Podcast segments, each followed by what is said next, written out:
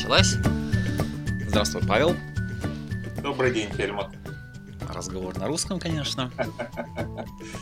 Ладно, ничего. Я еще латышский не выучил, к сожалению. Да. Но еще время есть в жизни, можно выучить. Павел, ты мне много дверей открыл. Без тебя я бы не был там, где я нахожусь. Я бы, наверное, до сих пор на дорожных работах бы работал.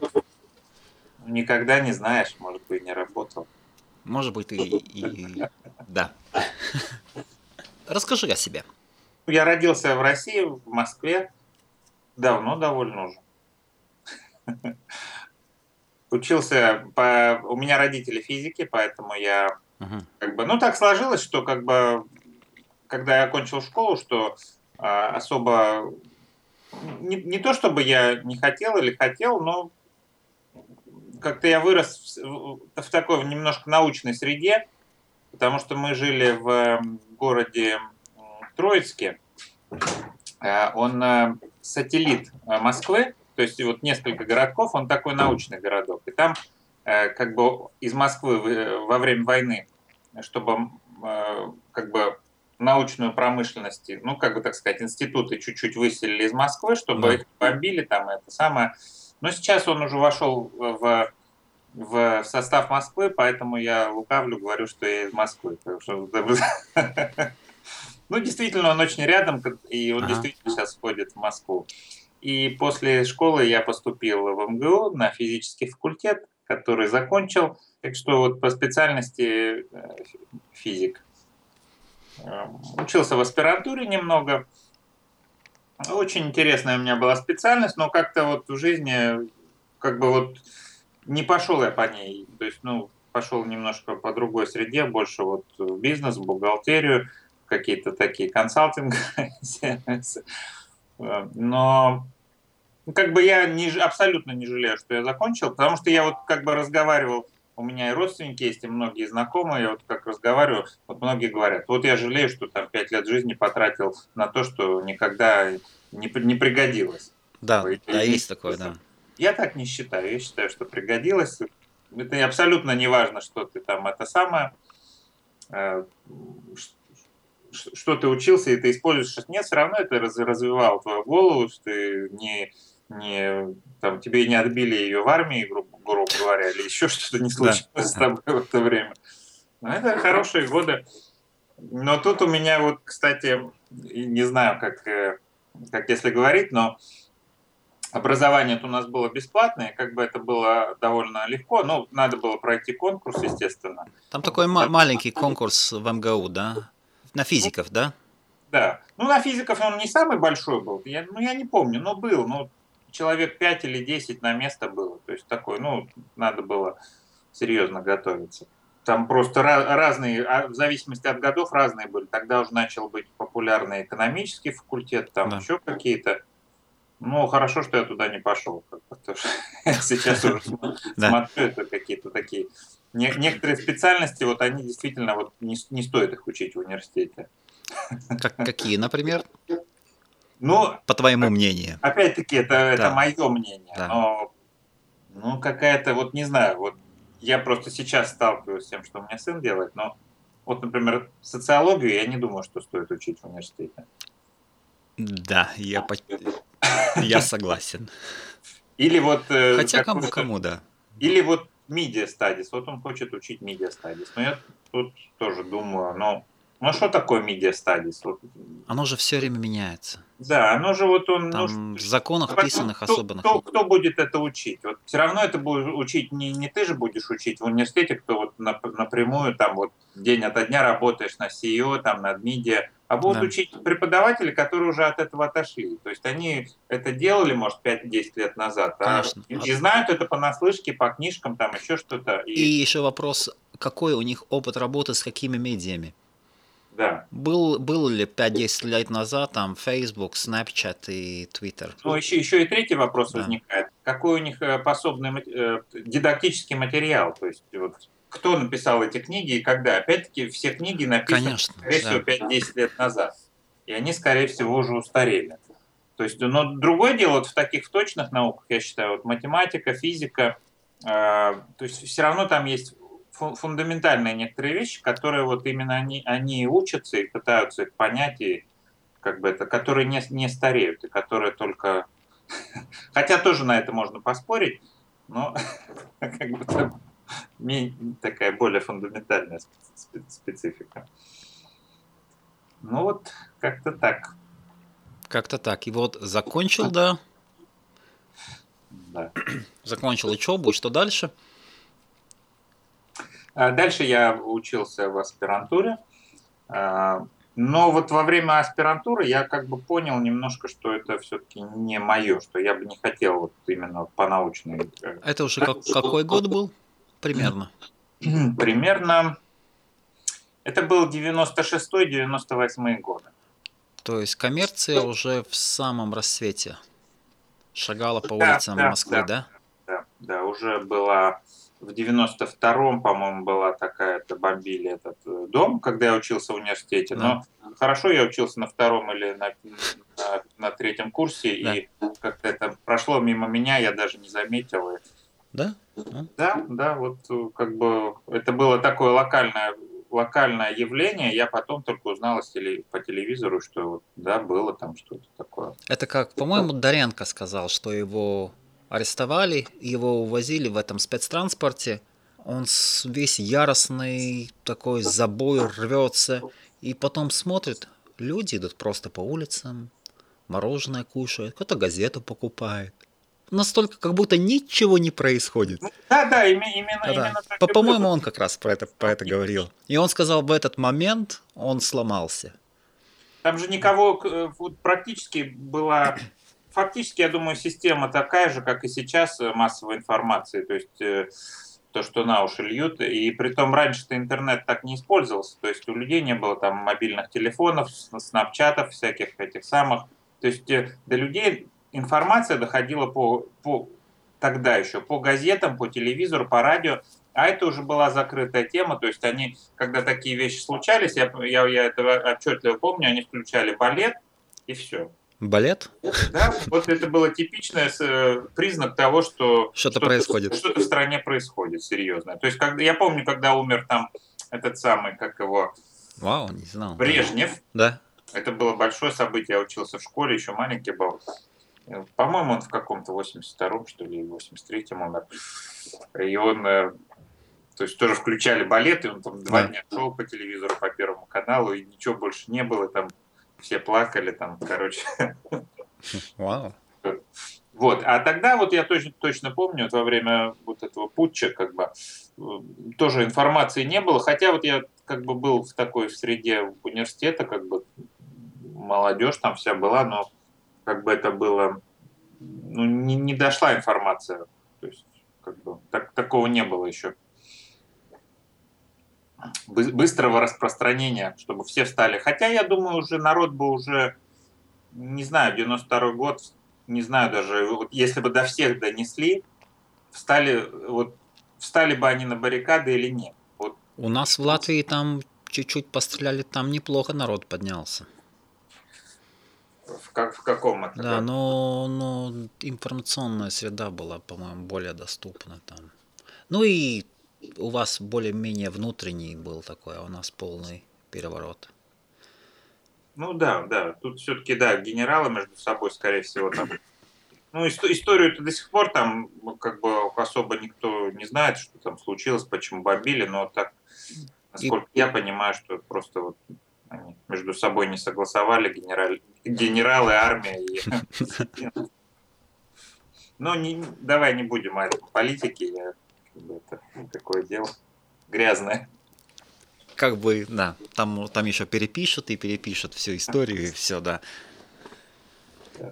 Ну вот, и когда приехал в Англию, почему вообще приехал? Почему приехал? Э, если честно, вот после 98 -го года, в 98 году э, случился же как бы такой кризис, да, как бы я не, я на самом деле неплохо жил, я даже сказал, хорошо жил в России, у меня были как бы друзья, и как бы все, у меня был свой небольшой бизнес уже тогда, и как бы я мог там вырасти, да. и там как бы, ну, так, ну такая среда просто была, и, и как бы это все можно было. Но в 98 году случился кризис, я первый раз, например, люди многие старше, они знают, что такое вот, когда курс рубля или там все обесценивается в два раза. То есть это критично. Да. Это не то, что там потихоньку все падает, ты что-то потерял, а ты вот какие-то э, заработал там деньги или еще что-то, и ты видишь, что у тебя в, они в два раза у тебя упало и продолжают падать, да?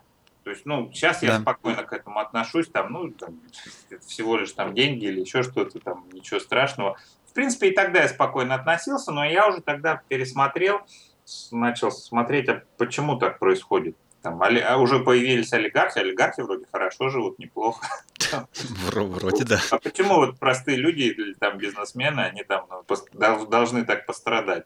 И так вот, да, получилось, что и как бы мне немножко вот я уже тебе говорил, что вот, ну, тоже спрашивают, почему ты уехал. Вот мне не нравится погода, и коррупция, и вот злые люди. Вот поэтому три причины, наверное. Ну да, и если ты маленький предприниматель, второе, третье, а второго, нет, третьего... Нет, э, нет, нет, нет, нет, не, не так. То есть это не так ощутимо, потому ну, что... Что, погода же хорошая, не такая уж плохая.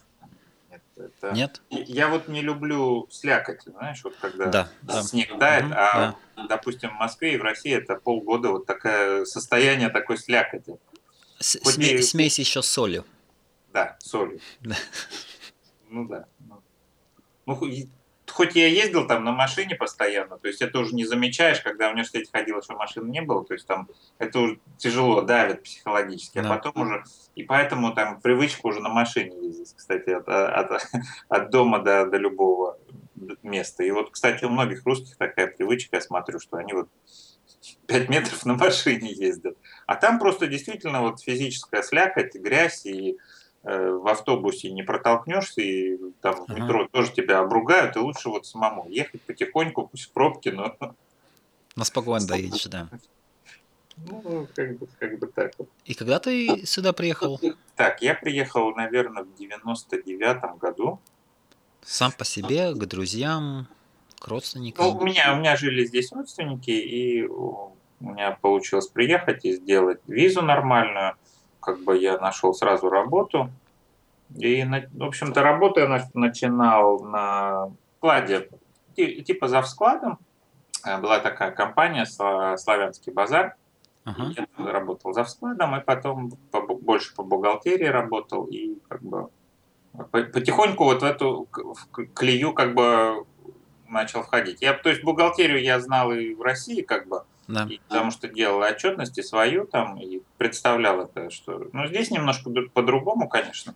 Но здесь вот приходилось, да, начинать вот с уч... именно со, со складского учета, с товарооприходования, то есть э, с, с изучения английских систем, как здесь считается, то есть вот на прямо действительно, то есть мы столкнулись, это было еще то время, еще тоже IT-технологии, ну, не, не то, что не было их, но вот как-то вот мы столкнулись, что именно складских технологий особо-то и не было, действительно. То есть вот э, мы одну систему брали, потом другую, то есть смотрели, как они подходят.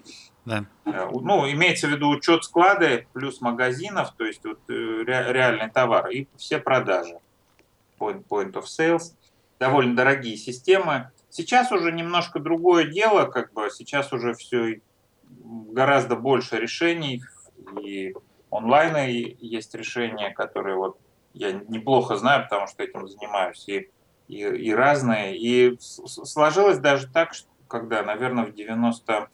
В каком же это году это было? Нет, 2000 уже десятом вот пришлось... Э, нет, не десятом наверное, восьмом восьмом даже мы написали свою систему учета склада. Ну, очень, очень интересно было, за короткий срок. Да. То есть, но это был мой первый опыт вот, самостоятельного написания софт, софтвера. То есть я лично не писал, но я ставил техническую задачу и довольно подробно ее э, объяснял программисту. То есть включая ага. там, квадратики, да. вот такое событие происходит, что должно дальше произойти, если нет, то так. То есть, то есть это полноценная схема, от А до Я, которая позволяет программисту просто ввести в код. То есть он да. уже не, не думает там, не, не думает, как это должно работать, ему все вот разжевано. То есть мы довольно быстро написали на такой необычной программе, как, как Access. Да, да, в Access очень много работали, да, да. такие, да. Да, ну я просто нашел специалиста по, по аксессу хорошему. Ну и вот это был вот такой... То есть вот мы программу эту написали и запустили за три месяца, и она начала работать.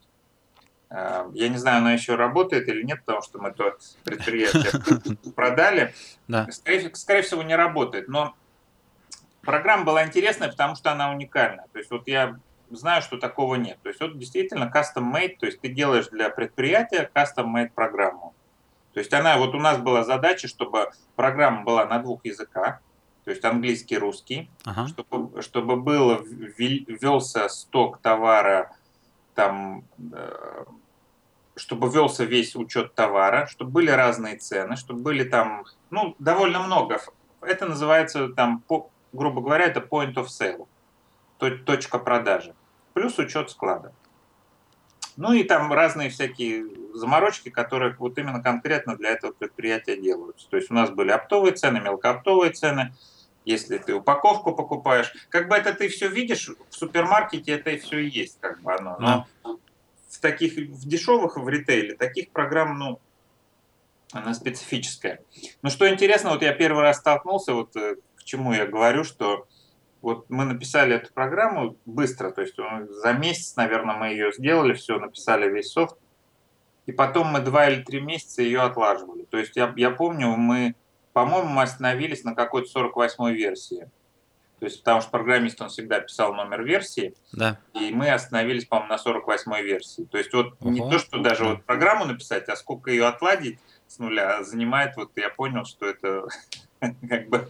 Вечный, потому, вечный процесс. Да, потому что всегда баги, всегда там ну, какое-то несовмещение компьютеров, принтеров, там еще чего-то. То есть как бы такого вот. То есть, ну, немножко просто это удаленно от того, что я занимался, но вот как бы пришлось такое.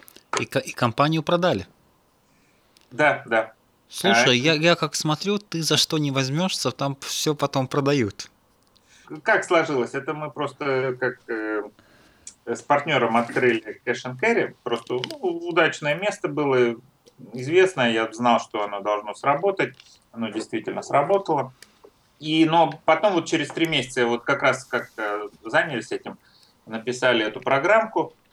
Но да. потом, когда уже начали работать, уже я просто понял, что это, ну, это немножко не мое. То есть я как бы, э, ну, не то, что выше, но как бы мне не, это не интересно уже. То есть все там, ну вот сделали, все, что дальше? Дальше должны да. работать люди, кто, кто, кто этому интересно. То есть это продавцы, допустим, или более крупная компания, которая это самое ну и в результате мы продали просто более крупной компании, которой нужна была точка большая дистрибьюции. Ага, да. Я думаю, хорошее предложение для них и для нас получилось.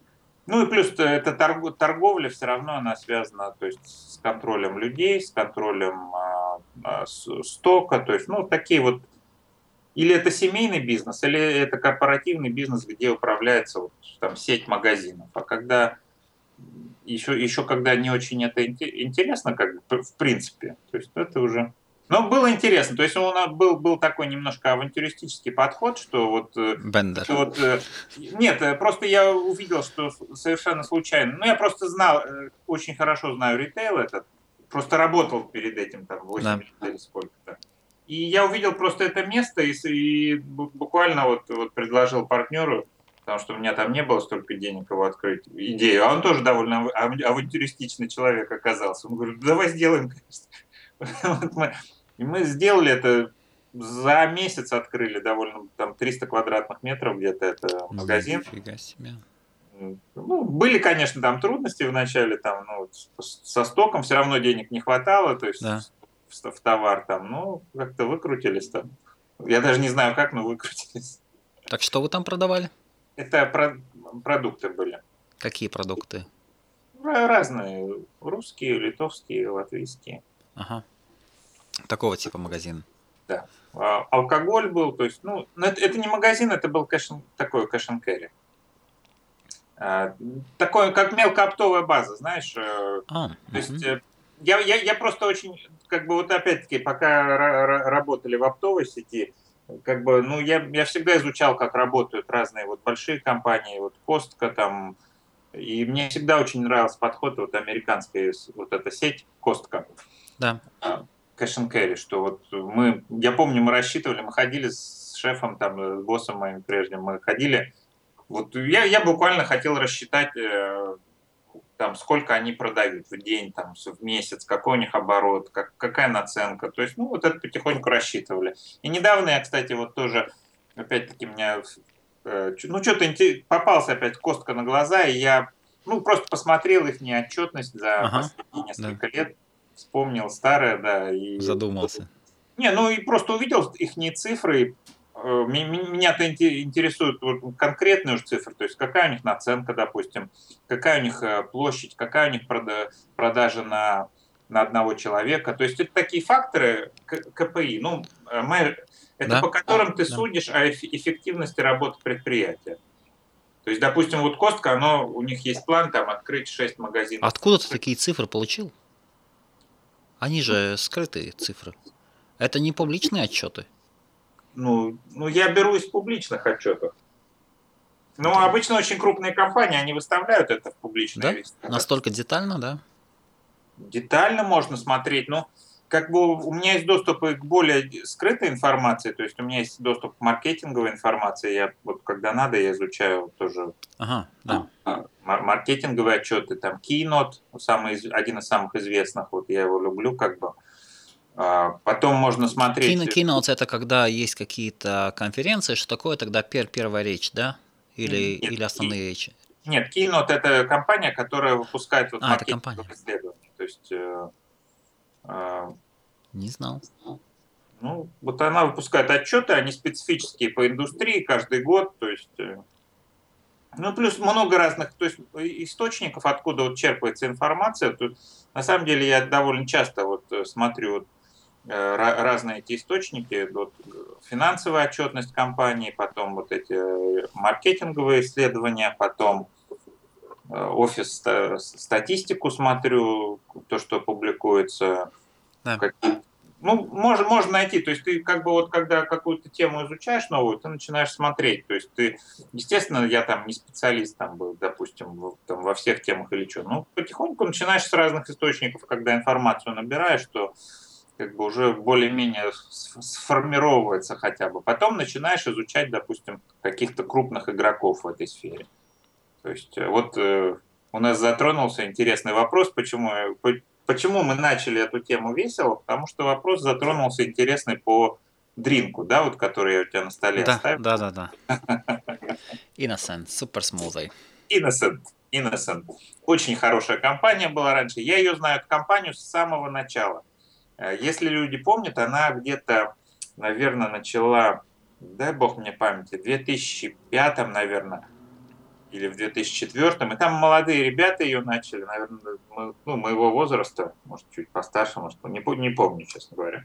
Два, два партнера, два парня, ага. англичане, и они, вот, они очень, то есть они поняли, что вот тема есть такая э, ниша в рынке вот именно супердринков, которые из натуральных, и они подняли, то есть вот они вложили своих деньги. Насколько я помню, я их историю просто знаю, изучал, они около 100 тысяч, по-моему, своих личных денег, то есть они чуть ли не дом продали или еще что-то, но очень существенно.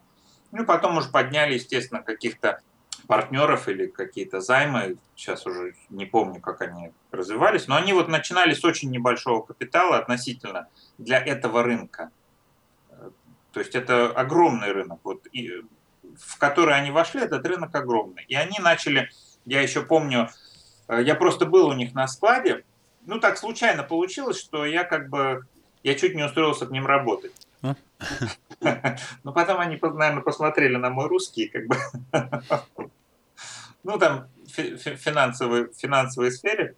Э, так что я был, был у них и в офисе, знаю, у них офис, вот почему мне как бы они очень интересны, то есть они много инноваторских идей сделали, поэтому мне было даже интересно съездить там независимо по работе, не по работе. То есть вот они офис сделали на складе, то есть они взяли склад большой на западе Лондона, я не знаю, сейчас они там сидят или нет, наверное, нет, я объясню по какой причине. Они взяли склад, и его просто там офисы сделали внутри склада, и сделали, знаешь, такую искусственную траву зеленую сделали, чтобы да? вот как такой натуральный антураж, там такие какие-то эти самые тестеры там, ну, очень-очень необычно сделали. А почему склад берут? Потому что это дешево. То есть это не офисы, а складское, складское помещение стоит в 10 раз дешевле, грубо говоря, на квадратный метр, чем офисные. И они там и склад, и производство сделали. Там производство у них несложное, то есть они фрукты жмут. У них сложность единственная, это как бы э, дистрибьюция, это сложный вопрос. И плюс добыча фруктов круглогодично, потому что это проблема в разных странах. Фрукты, допустим, тебе надо дринк выпускать постоянно для супермаркетов, да? да? А в разных стру- странах-то сезоны идут, то есть там клубника в одной стране кончается, потом, допустим... Но, но, ты, же, но ты же не покупаешь прямой из стран, ты идешь хол- а, местным wholesalers и оптовиков покупаешь, нет? Нет, что? Такие компании уже, которые большие, они только напрямую, они заключают контракты, они же большие партии они там фурами, там десятками фур покупают. Это они напрямую уже сорс э, этих самых. Никакие оптовики, ты что? Оптовики это вот магазины используют оптовиков, когда там они покупают три ящика яблок и все. Так все, у всех супермаркетов, у них, у супермаркетов у каждого своя чейн там поставщиков. Да. Э, или они там на открытом рынке покупают через биржу или там через свою же контакт в каждой стране. И эти тоже, то есть это такая не, несколько... А, а что я говорил? А, вот, и они начали, вот у них интересный был, то есть они во многих отраслях, то есть они такие вот, как бы э, пошли на пролом и начина, начали пробивать эту отрасль. То есть они, э, а денег было мало, и они вот начали как бы вот даже как привлечь внимание к таким напиткам? Они взяли машины, обклеили, э, такие полугрузовики у них были, ванны транзита, да, они их обклеили зеленой этой травой, ага. и там типа что-то коров сделали, то есть э, впереди, то есть как будто корова ехала. Да. То есть они вот такое, и таких вот несколько они сделали инноваций, там э, это самое, я, я помню, на интервью пришел к ним, но там, ну, разные вопросы там спрашивали что-то, ну, и там за, мне дали задачку, послушай, ты вот можешь быстро оценить, Э, сколько в Лондон э, прилетает людей. Вот просто вот, вот, да. вот у тебя есть кусок неба, э, сколько в Лондон туристов в день прилетает? Ага. Ну вот я сразу там оценил за минуту. То есть, ну, и понимаешь, по, по, да, да, да, нет, а ты просто не, тебе не говорят. То есть ты можешь владеть информацией, можешь не владеть. Допустим, ты просто не владеешь информацией, не знаешь, да. что там пять аэропортов, что там две полосы в одном, три в другом, там тысячу самолетов в один прилетает, две тысячи. То есть, допустим, ты не знаешь этой информации. Ты что делаешь? Ты поднимаешь э, на небо глаза и смотришь, сколько ты видишь самолетов в настоящий момент, да? Ну и потом делаешь аппроксимацию да. на день, там, ага, да, да, да, конечно, да. То есть вот так вот можно очень грубо оценить. -то. Ну да, плюс ты все небо не видишь, ты только часть неба видишь, и потом... Да, да, да. Ну, за, за пару минут Неплохо. можно оценить. Неплохо. Вот. Что интересно по этой компании? Мы, как бы, я не знаю, в какую мы сторону с тобой движемся, но э, что интересно, то есть вот они начали, они выставились, да, они, то есть начали люди покупать хороший дринг, действительно, хоть он дорогой был, эти смузи, так называемые, да. да? Ну вот они они сумели продвинуться все из супермаркетов, и, и там они говорили, что они там супер уникальные, там, естественно, там бла-бла-бла, натуральные, и что они там э, никакие там пепси-колы, никакие дринки, ничего там, это самое. Но потом, вот через несколько лет, к сожалению, я узнал, что они продались Кока-Коле. И это меня так опечалило, то есть вот у них какая-то идея была, там они как-то, хотя бы вот наружу у них такая идея была, что они... Ты там опечалился? Это же идеальный выход в, в твоем варианте. Сделать и продаться. Нет, ну... Кэш, кэшины... Нет, да, да, да, но они, понимаешь, эм, это, это да, но они как бы обманули, э, не, не то, что обманули, а вот все их поведение, как они росли, как да. в глазах, то есть они, они отрицали возможность они... продаж. Я-то, допустим, Или при, я, при, я... предали свой бренд. Да, я, я там сразу говорю, что вот у меня так, ну, я так вот делаю, я там люблю разработать идею или там подумать или еще что-то, и потом мне там, я отхожу от них, мне уже неинтересно. Они нет, они, то есть так говорили, что это наша идея жизни там или еще что-то, да. или еще что-то, то есть повели за собой людей, там еще что-то, а потом их просто предали. То есть, ну, как вот чисто по-человечески. Вот это мне как-то... То есть но, все, но, но я думаю, там все остались довольны. Не, естественно, то есть, э, я думаю, все довольны. Дринки эти продаются в магазинах, стоят дорого. Я вот сегодня купил только на распродаже. Да. Не то, что денег нет, но просто мне, честно говоря, жалко там полный прайс, там 3 фунта платить за эту маленькую бутылочку.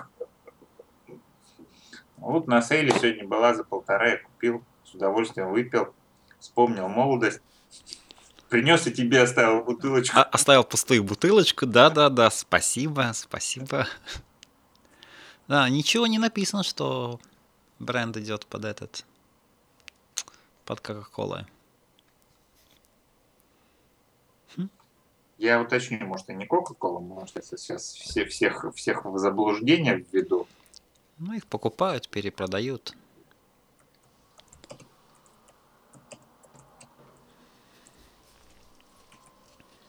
Потому что я именно вот, именно вот этот рынок напитков, э, я, честно говоря... Но все покупаются, продаются. Да? Кадбери же продали, и таков глобальный рынок. Да, Кока-Кола, вот я уточнил. Я помню это давно, как бы, да, вот. А, за 100 миллионов продается. Мало. Почему? Ну, они максимум миллион вложили. То есть, ну, вот они своих 100 тысяч вложили, да, ну, там еще заняли, я думаю, там, ну, миллион-два, может, там, плюс оборотка какая-то, но в 10 ну, раз подняться это хорошо. Уверен? Ну, они еще вот пишут, они, они еще начали потом делать всякие эти самые. Но все-таки э, ритейл-то он работает, вот супермаркетов, все-таки у них у Coca-Cola это совсем другие возможности. У них, конечно, тут нельзя сравнить потуги там вот маленькой компании. Конечно, конечно. Она может даже ничего и, и, и когда и когда она становится частью Кока-Колы, она уже будет везде. Да, Ник, причем да. никто же может, они оставляют, они оставили этот бренд, они просто не хотят вот, э, вот у них правильная политика да. у Coca-Cola. Это Конечно. Это то же самое, что Макдональдс. Вот они делают хорошо. Вот кстати, из компаний, которые э, вот таких больших, вот мне нравится Макдональдс. Вот я смотрю, вот, и меня каждый раз радует. Я прихожу в Макдональдс и смотрю, что они меняются. То есть вот смысл-то жизни, что изменения идут, а многие не меняются. Они вот открыли бизнес, и вот как работали, так и работают и до старости там. А Coca-Cola меняется, они, они это в стратегии. Вот как раз из-за этого мне не нравится этот КФЦ. У них в основу один и тот же самый чикен. Я не говорю... Кстати, э, очень интересный вопрос. Ты очень интересный вопрос. Давай да. пока я, я потом тебе... Хорошо, есть... конечно. А по, вот почему Макдональдс, да? Вот ты не заметил, что каждый год они меняют свои шопы? Год, два. То есть модернизируют то есть что-то новое, вот брендовую политику зеленую, они начали переходить на зеленые цвета, то есть они внесли да, салат. Да, да, да, да. Салаты нормальные, вкусные, я всегда беру там салат, когда езжу в Макдональдс. То есть сами бюргеры мне эти, ну, просто я знаю, что это как это. Конечно, но они вкусные. В любом случае они вкусные, да. Да, но э, что, но они меняются. Вот я вот последний раз я был на Юстоне, как раз в Макдональдсе зашел две недели наверное, назад. И смотрю, блин, уже э, все там, на всех столах стоят эти таблетки. Типа, да, да, таблетки, да. То есть ты можешь играть в интернет, войти. Потом вместо продавцов, ведь основная в ритейле, основное время это время на обслуживание да. кассира. Уже вместо продавцов стоят большие экраны. Ты там Уже экономят время и все, да. Да. Убирают, убирают очереди. Ну да. Ну, там есть свои нюансы, но вот то, что они меняются, то есть вот они уже внутрь бизнеса вложили эту идею, что мы должны постоянно совершенствоваться, меняться, то есть вот двигаться в... Но, но они же как а, работают на как франчайзинг, да? Да, это франчайзинговая система, да. но франчайзинг франчайзингу рознь. То есть, э, но все, все равно у них же франчайзинг, он довольно жесткий договор подписывает. То, да. есть, то есть он должен, он, он постоянно вот русло задает, франчайзер задает русло, а франчайзи, они следуют ему. То есть а потом... ты можешь объяснить, что такое франчайзинг для людей, кто не знает? Ну, не улыбайся, нормально. Фран... Ну, франчайзинг есть, допустим, хорошая идея. Гамбургеры, да? Вот. Да. Вот Макдональдс сделали, да, и какая проблема, что им надо расти, да, то есть вот у них есть глобальная задача, там, расти, развивать, ну, это у любого бизнеса, это нормально, не у любого, кстати, у, у разных разные задачи, но здесь они вот, да, они хотят быть номером один в фастфуде, это нормально абсолютно, и они опробовали свой продукт. История Макдональдс очень интересная, есть, у меня есть книжка стоит, тут Golden Arches называется, кто маркетингом занимается, всем надо читать эту книжку. Ага. То есть там не, так, не такой простой путь был, и не так все, все, все гладко было. Как Golden Arches, да? Да, золотая арка. У меня есть, я тебе могу дать, если интересно. Я аудиокнигу куплю. Я аудиокнигу куплю. Вот. И как бы, ну, естественно, не все так просто. И там вот как бы на примере этой книги понятно, что Хорошо, да, давай вернемся к что такое франчайзинг. Скажем, от, отойду от фастфуда, тут нам зайдет в этот опять в Макдональдс. Скажем, а Федор, Федор вот открывает книжный магазин. Идет его книжный магазин дальше, развивается. Что такое франчайзинг? Франчайзинг это, то есть вот э, он, вот допустим, он да, книжный магазин, не самый удачный пример, честно говоря. Хорошо, хорошо, он продает недвижимость, он продает и покупает недвижимость, и он становится. Да, хорошо, вот у него есть фирма Федор and Company, да? Да. И, допустим, он ее, то есть он настолько отладил свою систему, он ее хорошо в своем городе, в родном, в Лондоне, там, в Сталине, Федор Ко, там крупнейшая компания, там это самое, он несколько открыл офисов. А что дальше, да? И он отладил свою систему, отладил, как, вот, как все работает, как часы, бренд свой, то есть все знают его бренд, да. э, все знают его, все доверяют люди, то есть и он думает, как дальше развиваться. Ну, есть много вариантов, но проблема в том, что, допустим, если он а, захочет открыть э, такие же сети в Ливерпуле, еще где-то, еще по всей стране, он захочет блин, хорошо бы еще в 100 городах открыться. Да. А сколько денег-то надо? То есть немерено денег надо, а потом, а как контролировать? Надо немерено менеджеров нанять, а этих менеджеров контролировать, и это все, то есть это выйдет, может выйти из-под контроля потому что вот самое это главное это контроль на, на местах, то есть кто, кто менеджер, как его контролировать, там, как ага, да. все это, все это. Ну и естественно огромные э, э, ну, инвестиции огромные. И он говорит, э, его бренд все знают, то есть и он говорит, вот, у бренда хорошая слава. Да. И он говорит, вот приходит ко мне, говорит, слушай, Паша, говорит, такая идея, вот ты не знаешь, чем заняться, да? смотри, у меня вот шикарный бизнес, все знают, давай сделаем э, сотрудничество такое. Я тебе даю э, разрешение эксклюзивное, открыть магазин с моим именем, с моим использовать мой бренд, да, все его знают, все к тебе пойдут, да? да. В твоем, там, в твоем городе, в твоем да, городе. В твоем городе. И никто больше не будет. Я тебе даю слово, э, ну, слово оно можно бы его подписать в договоре или дать лицензию на торговую марку. Да, даю тебе слово, типа вот, что никто больше не будет. Да. Я говорю, блин, мне действительно, вот я если начну открывать Паша и компания, ну кто знает Паша и компания, а Федор да. все знают. Ага, да. говорю, тем более по телевизору всегда показывается, и люди уже пойдут, а, блин, ко мне кто пойдет там? Я не знаю даже, я не знаю, как там этот компьютер настроить, а смотрю, у него там вообще там супер нетворк стоит. Там да, люди... из Лондона люди, кто знают Федора, приедут, приедут в мой город, увидят, о, опять Федор впереди. Я Уже говорю, доверяю. Давай, давай. Он говорит, ну хорошо, ну, мы работаем, вот, мы, ну, мы сразу договариваемся, что, ну, грубо говоря, ты мне платишь в год лицензию там 50 тысяч в год, да? Или ты платишь там 10% от оборота в год. Ну, я подумаю, подумаю, блин, я все равно так никогда не сделаю, плюс у меня будет такое известное место. Я говорю, давай так, вот это такое упрощенное, как франчайзинг работает. То есть, но он вот как, как, как условие всегда франчайзер, он говорит, да, ты используешь мою торговую марку, но у нас есть много правил. То есть вот магазин, грубо говоря, должен выглядеть точно так же, как у меня. Люди должны были одеться точно так же, приветливые. То, то есть мы даем им тренинг, мы поставляем наш продукт, мы даем рекламу централизованно, мы поставляем наше софтвер, мы обучаем вас, как делать этот бизнес. То есть я прихожу, я покупаю полностью готовый бизнес. Да, бизнес-модель отложена да. уже, отработана. Да, ну, от меня, естественно, требуются какие-то деньги, чтобы это помещение снять или купить, там, грубо говоря, там на Макдональдс раньше 100 тысяч требовалось, не знаю, как сейчас. А, то есть я должен, чтобы франчайзингом войти, я должен 100 тысяч им дать, чтобы там, ну, да. все построить, там все это, ремонт, реконструкцию, то есть такое условие было входа. Не знаю, сколько Макдональдс платит комиссионных, как там система, там сложная.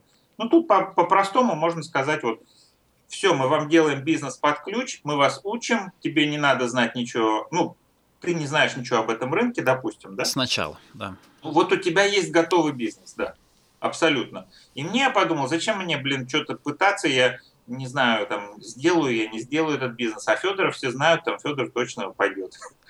И вот мы с ним договариваемся, жмем руки, подписываем соглашение, и я да. открываю там это агентство, и оно, скорее всего, точно пойдет. Раз, потому что модель уже откатанная, уже бренд известный, да. э, уже тех, технология продаж э, и всего бизнеса уже откатана, то есть вот, грубо говоря, это франчайзинг. Франчайзеру тоже очень выгодно, потому что он не вкладывает деньги, и он знает, что этот менеджер, он кровно заинтересован следить за своим предприятием, чтобы оно в прибыль. Да, то да. Есть, там, а франчайзер уже следит, чтобы это предприятие, то есть он уже посылает проверки или смотрит, чтобы вот все было как э, договорились. Там антураж, там продукт, э, как с покупателями общаются. То есть вот так, такое какое-то. Э, у Макдональдса немножко по-другому, кстати, если зайти глубже. Макдональдс, насколько я знаю, а, вот дай мне бог памяти, я, по-моему, видел на Теди это интервью, как там, ну, давно, блин, не помню. И, по-моему, он тут э, CEO их не спросил, ребята, а что вы это самое вот думаете о Макдональдсе? Мы что, гамбургеры продаем? Да. Да, да, гамбургеры. Нет, говорю, а в, в, в каком мы рынке, говорит? Ну, как гамбургеры, фастфуд. Мы на рынке недвижимости. Потому что Макдональдс, он, как я понял, он покупает эти места просто да. используя деньги, наверное, франчайзеров. И вот они самые хорошие места. То есть у них обязательное требование, что место должно быть проходное. То есть, то есть вот у них такой вот. Они, уже, они уже дальше прошли, да. Да, действительно, у них рынок такой, у них микс бизнес. Ну, хорошая их не модель, конечно, ничего не скажешь. Продукт хороший, они постоянно меняются, опять-таки, вот, как, как вот франчайзинговая система, она красивая. Красивая, проверенная, что работает, не, вот недавно сложилось, кстати, я смотрел, у меня просто заказ был из, из другой страны, и мне попросили посмотреть, какие эти самые фирмы Лаш, Лаш такая есть, Лаш Cosmetics, да? Да. Английская, английская. И они тоже открывали франчайзинговые, и как-то я зашел, посмотрел, э, даже я позвонил, пообщался с их менеджерами, там спросил, там, вот вы в эту страну делаете франчайзинг или нет, ну, возможно ли купить, потому что у человека были деньги, он Ему понравилась эта идея, Лаш, э, косметики, он как бы, он сказал, что я знаю, что здесь она пойдет. Это ты про Россию, да? Нет. Нет, хорошо. В, в, одной, в, в одной азиатской стране. Ага. И вот я, да, вот позвонил, и они не делают больше франчайзингов. То есть они, ну, видимо, у них какой-то процесс именно идет. Сейчас, скорее всего, или кто-то купил уже, или какой-то процесс переговоров на покупке идет. Ну, то есть они ну, не делают франчайзинг. То есть я, для меня это странно было, но английская компания, там я посмотрел, кто директора, там как бы, ну, не, пока не знаю историю, я так дальше не углублялся. Вот они мыло делают. Вот как казалось бы такое, что, что там? Мыло? Мыло, цветное мыло, разное. То есть они делают красивый бизнес на мыле. То есть вот у них магазины красивые, мыло. Ни разу не был внутри, честно говоря, снаружи да. видел, знаю об этой компании. Ну вот я просто запах не очень люблю мыльный, там, когда его много, но ага. поэтому так обхожу стороной. А потом мне не очень нравится, когда еще он сильный такой, не знаешь, с ароматизаторами. Да. Но говорят, что люди любят, то есть вот они приходят, действительно, там они типа органик или натурально, они его обрезают с разными цветами, с краплениями, там сваровские или не сваровские. Ну, так вот. Нашли нишу и работают, да. Да, как казалось бы, такая. Так чем ты сам занимаешься? Вот тем и занимаюсь. Смотрю, читаю, изучаю. Ну, э, как бы в основном занимаюсь бухгалтерией, бухгалтерским учетом, а, обслуживаем компании разные, маленькие есть, покрупнее. Моя маленькая, да. Я да. один из. Да. И ну, как бы такой широкий спектр, но вот из интересных работ, чем, чем я лично занимаюсь, это вот такие более смотрю что-то что интересное, делаю какие-то исследования или думаю там на какие-то темы. Ну, бывают просто вот с акционерами или как-то вот с, хозяевами какие-то, если есть интересные вопросы, вот смотрим, думаем, куда, куда, куда дальше пойти, или там еще что-то, какие-то такие небольшие стратегии или большие там стратегические вопросы. Ну, так вот. Ну, а так учет, учет бухгалтерский учет, учет предприятий. Но в основном сейчас мы, я вот, наша компания не берет э, такие уж очень мелкие там на обслуживание, а больше где надо что-то уже какой-то added value. Не, ну просто вот у меня, э, я просто знаю, у меня вот в, в этой индустрии как бы работают, я знаю литовцы и там русскоязычные, и но у них подход, да, вот у них подход нанять э, людей, как бы посадить, сделать технологию, тип, ну, тип франчайзинга, и как бы вот массово они гонят. В бухгалтерии, да? Бухгал... В бухгалтерии. Да. Self-assessment компании, но у меня немножко другой, я не могу, допустим, иметь, э, то есть вот я для себя вижу, мне надо там интересной работой заниматься, мне лучше иметь интересных клиентов, которым надо что-то помочь продвинуть, а я не могу иметь тысячу клиентов. Ну, хотя ты тоже оптимизировал мою работу, елки. Вот предыдущий бухгалтер, я ему все отдавал. Все, в кулек поставил все бумаги, все, пожалуйста, разбирайся. Вот доступ к банковскому счету, к PayPal, пожалуйста. Он все разбирается. Ты меня посадил на Xero. А, да. Соединил, соединил Stripe с Xero заставляешь. Вот я сегодня проходил и Xero разобрался, что оплачено, когда оплачено. Да, надо делать, конечно. Ну вот, кстати, интересно, как я вышел... Освобождаешь себе время. Да, на эту программу. Да. Э, в 2010 году у меня был сложный кейс, как бы, на одной компании крупной да. довольно, и у них была очень тяжелая ситуация с НДСом, то есть у них здесь была проверка, они там такого нагородили, что ну, трудно себе было представить. То есть у них индус-бухгалтер такой нормальный был. Ну, у многих бухгалтера индусы, то есть что тут сказать. Да. Ну, который, он, он есть CCA, там, квалифицированный, все. Но ему такого посоветовал, там, а в IT область очень сложная, там никто не разбирается. Я, вот я много в ней, как бы, в IT, как бы, как бы, ну, знаю, да. там, изучаю, но очень сложная. Это один из самых сложных налогов. И там вот, а, он в каждой отрасли он может изменяться. И сейчас он изменяется. Он для IT сейчас очень сильно изменился этот налог VAT э, для разных стран. И он постоянно изменяется. Потом Европа... Да. То есть, ну, не, не, я не буду вдаваться в подробности, но они нагородили, короче, такой там херни нереальной, там, ну, если так грубыми словами. Да. То есть, вот действительно, вот компания с оборотом там несколько миллионов фунтов, вот так же вот как ты, давала какому-то непонятному индусу, то есть они вот у них э, подход был такой, послушай, а сколько ты берешь денег? И меня тоже спрашивают часто вопрос, а сколько ты берешь денег? Вот, меня этот вопрос, как говорится, я вот даже не знаю иногда, ну, сейчас уже знаю, что ответить. Но вот э, для них было вот важно, сколько они ему платят. Ну вот они платили ему немного, там 175 фунтов в месяц, там, или там 200 фунтов. Для, для двухмиллионных компаний это очень маленькая сумма. Господи. Вот, вот они ему там раз в месяц или там скидывали бумаги. Он был главный аккаунтент, да? Э, ну, а, они аутсорсили полностью. Ага. То есть компания была там э, индусская такая, ну и там это самое, началась проверка как бы, и там э,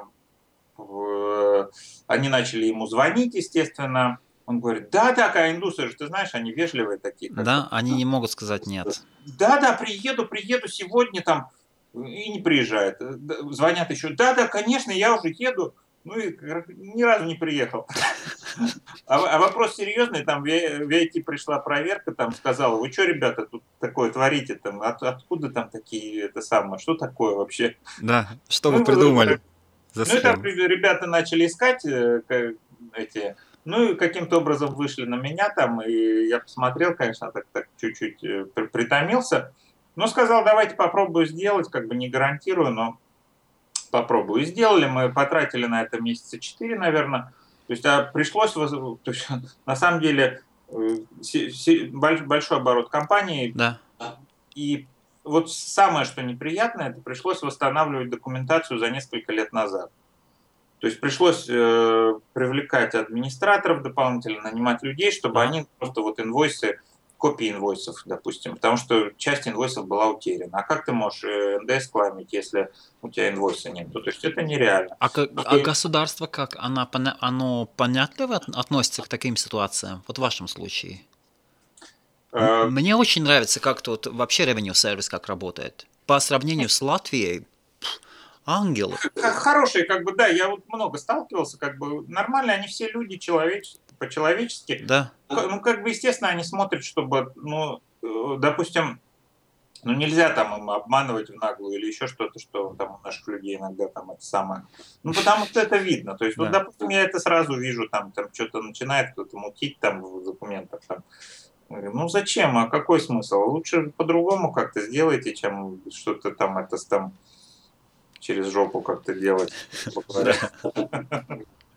Ну вот, и, э, короче, прошли мы эту проверку, все хорошо там, там, ну, удалось. То есть мы, то есть на самом деле мы, то есть так, так получилось, что надо было потом еще, со, ну, тяжел, конец шел тяжело, потому что не хватало времени уже, уже завтра была проверка, допустим, и нам надо было кучу бумаг распечатать, там мы пришлось составить, вот, наверное, 20 папок вот таких вот полностью набитыми бумагами, восстановленными, невосстановленными, распечатать там 10 тысяч инвойсов своих. Э, короче, мы при, при, при, привлекали даже вот мою жену, она хорошо очень э, вот в таких IT-администрировании э, разбирается. И ага. то есть вот мы со, со, создавали эти счета, то есть я сделал базу данных счетов, просто надо было потом вывести их на печать очень быстро.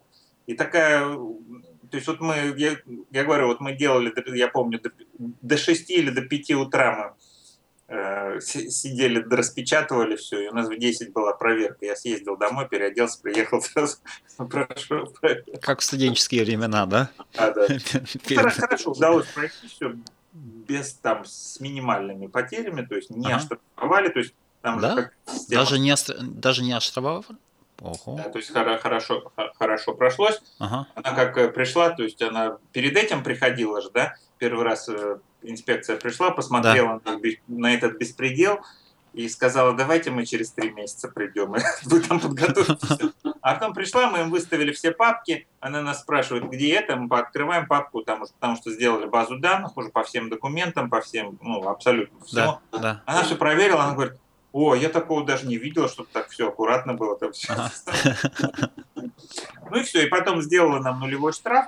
То есть э, на, на самом деле, когда вот идут э, какие-то провинности, а у них была провинность, то есть они неправильно подали декларацию, у них там до, ну, дофига всего было, там огромные суммы были, проходили. Э, э, налоговая может сделать штраф, то есть она может там от, от нуля до 200 процентов, грубо говоря, она может там по усмотрению. Э, но она сделала нам, никакой штраф не сделала, там мы заплатили то, что надо было по минимуму, там сделали минимум да. на самом деле. И э, со штрафом там есть, если а, а, есть такая позиция, что если ты по незнанию или по, то есть вот эту ошибку совершил, да, и ты полностью содействовал э, вот этому ходу событий содействовал как да. бы налоговый, то они могут то есть, отменить всякие штрафные санкции, они нам действительно вот 0% отменили. И потом просто для этой компании начали искать софт, чтобы вести, потому что они ввели в Excel или вообще не ввели. То есть вот они отдавали, вот как ты, папку бухгалтеру левую. Нет, не левый. Нет, нет, не левый. Вот ну, хорошо, правому, правому. Отдавали папку, ну, ради бога, папку что-то там делалось. Не, ну я все вместе составлял папку, он ко мне приезжал, и потом сидел, и проходили, он задавал вопросы, что и что, и такое-такое, да. Нет, нормально. Ну, просто э, вот мы на, на примере этой компании сложилась у них такая ситуация, что вот, ну, надо же по-человечески да. оборот большой, нельзя без софта вести. Да. И специфика индустрии есть, там своя специфическая была, и надо было вот, действительно софт применить. И вот у меня встала задача, вот мы потратили месяц, мы прорабатывали разный софт. То есть, допустим, я раньше пользовался бухгалтерским софтом, хорошо знаю Sage. Sage, да, да, да, да. Известный софт, он там еще там, с времен Папы Римского, по-моему. Ага, да. Такая компания, я еще помню, я сертификацию по ней проходил, как бы, ну, так его немножко знаю. Да. А это самое... Но она по складам в основном Sage, да? Не, нет, она это, это полноценная бухгалтерская программа, на базе данных написана.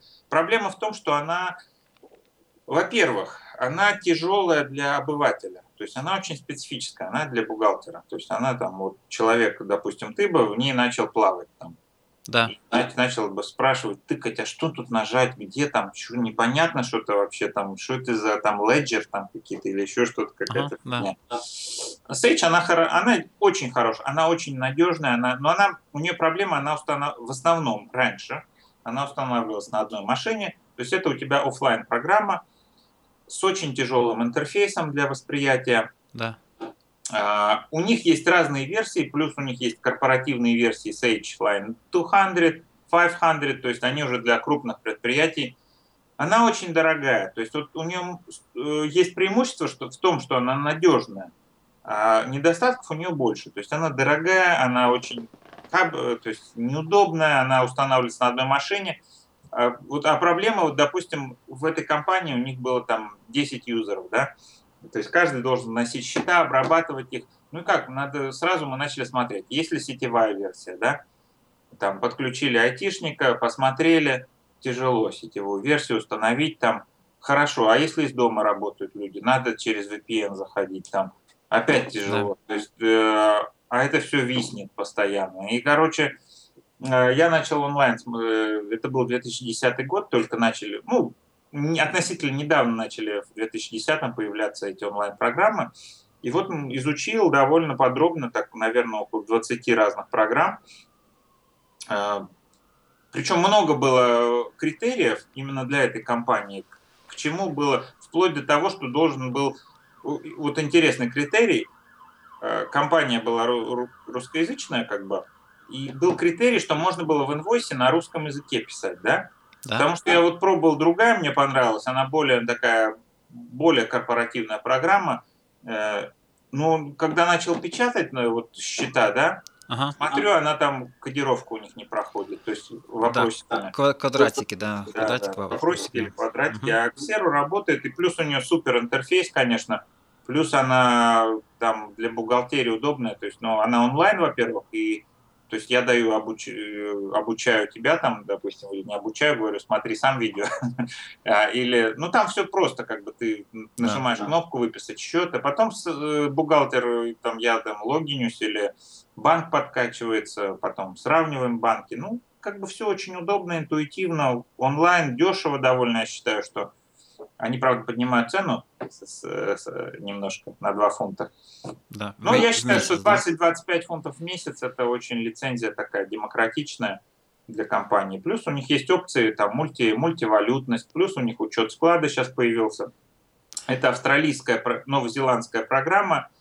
Супер, конечно. Они вложили в нее сотни, я думаю, не меньше сотни миллионов они в нее вложили в development но она хорошая, она сделана с нуля, то есть она, у нее нет проблем такие, какие есть у Sage, потому что Sage, да. Sage недавно начал, он пробует выйти на этот маркет, как бы, так интересно тоже, как вот я слежу за этим софт, софтом всем. Ага. Но не может, уже поздно, время потеряно. То есть они уже на 5 лет отстали от Zero по онлайну. Но то надо идти, ну так или так надо. Ну, опоздали. Они уже ну, настолько сильно идут, то есть э, да впереди. Все, Сейч уже, я считаю, что умер там. Ну или там. Но у них столько клиентов еще осталось, что потихонечку можно. Не? Ну, нет, кстати, очень много бухгалтеров сейчас, я, я знаю, очень, вот я же бываю каждый год, и мы э, партнеры Zero стали как бы, но на конференциях бываю, там раз в год они организовывают Zero конференцию. Вот что бы ты бы сказал, вот, например, вот латышский парень или девушка создает компанию, вот что делать? Что, что делать? Что, как, как, как себе найти бухгалтеров? Как себе подобрать бухгалтер? Нужен ли аккаунтант или нужен bookkeeper? Какая вообще разница между ними? Нужна ли программа, не нужна? Ну, все зависит очень много разного. То есть, во-первых, надо определиться, самое это главное, чтобы бизнес шел. Там, бухгалтер это обслуживающая часть. Ну хорошо, если у тебя нормальный бухгалтер попадется, который что-то может посоветовать еще там да. со, со своей стороны. То есть, ну на самом деле это нужно. То есть на самом деле я вот вижу свою роль или там даже роль бухгалтера это не просто там, вот, считать что-то, а вот действительно вот, ну потому что у меня, допустим, опыт есть, я считаю, в разных индустриях, и там я с, с разных, ну, много видел как бы и бизнесов, и этих самых. Может что-то подсказать, может вначале что-то так вот, ну, действительно, ну, знаешь, какие-то такие вопросы, например, для меня они интуитивно прост, понятны или простые. То есть бухгалтер должен быть опытный, во-первых, да? Э, опытный, и он должен быть как бы, ну, он должен тебе дать какой-то value больше, чем не, ну, не просто что-то посчитать. Additional value. Да, да, да, да. Что-то как-то вот, ну, это то, что это то, что нет, не ДЛК. Но... Вот, да. Например, для то есть бухгалтер должен ну, это киоск. Например, например, вот смотри, да. вот сейчас вот ты меня спросил вопрос, простой парень, да? Да. Я говорю, а, а почему, зачем открыть компанию? Вот, он, хорошо, видишь, он торгует, он торгует, например, двери. Он решил двери торговать. Вот он сделал онлайн-магазинчик, что-то он торгует через eBay, но как компания. Ну а зачем? ну, во-первых, сразу встает вопрос. Вот это первый вопрос. Да. Э, не, не первый. Первый вопрос это бизнес-идея, ее воплощение, то есть это вот, что, что он делает, как воплощает. А вопрос учета уже второй. И, то есть, сначала встает вопрос, а как, как себя зарегистрировать или как это делать легально, да? Хорошо, вот, допустим, в Англии хорошо. там два простых, э, ну, есть разные как бы виды этих самых, как ты можешь это зарегистрироваться, инкорпорироваться, но да. два самых простых способа это первое, это ты можешь быть self-employed, и второе, ты можешь открыть действительно э, компанию с, с ограниченной ответственностью. Да. Если у тебя есть партнеры, ты можешь партнерство открыть. То есть это, да.